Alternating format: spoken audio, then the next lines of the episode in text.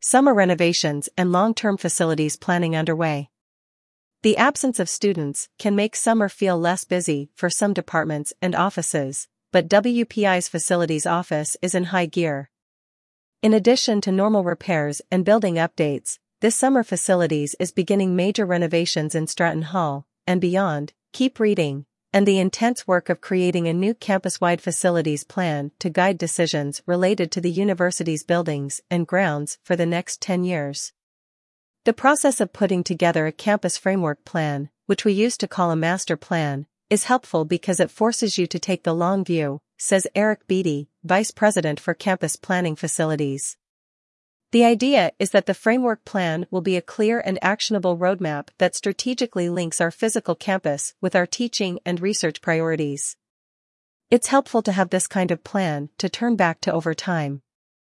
In April, the university selected Ayers Saint Gross to lead the WPI process, and a few weeks later, the company's planning team led a working session with the Board of Trustees Facilities Committee to get initial input. While the goal is to create an overall framework plan to help steer how the campus as a whole evolves over the next decade, planners will give special attention to thoughtfully expanding the footprint of research and housing space on campus.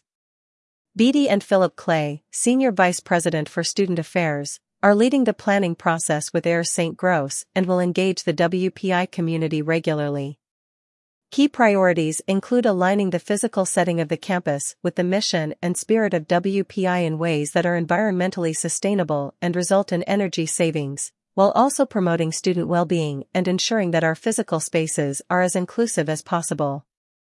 The process of establishing the framework plan is a delicate blending of the practical and the aspirational, and we need to consider how the student experience is likely to change over the next decade, says Clay. How can we ensure that our physical campus evolves to meet the needs of future students? What are the physical resources that we will need to support student success inside and outside the classroom? Are there gaps we need to address? These are the kinds of questions that we will ask WPI community members as we develop the framework plan. Initial meetings with campus leadership are already underway. In the fall, Ayers Saint Gross will hold in-person and virtual listening sessions with members of the campus community. A draft of the plan should be unveiled in early 2024. Look for more information in the coming months about how you can participate in the campus planning process.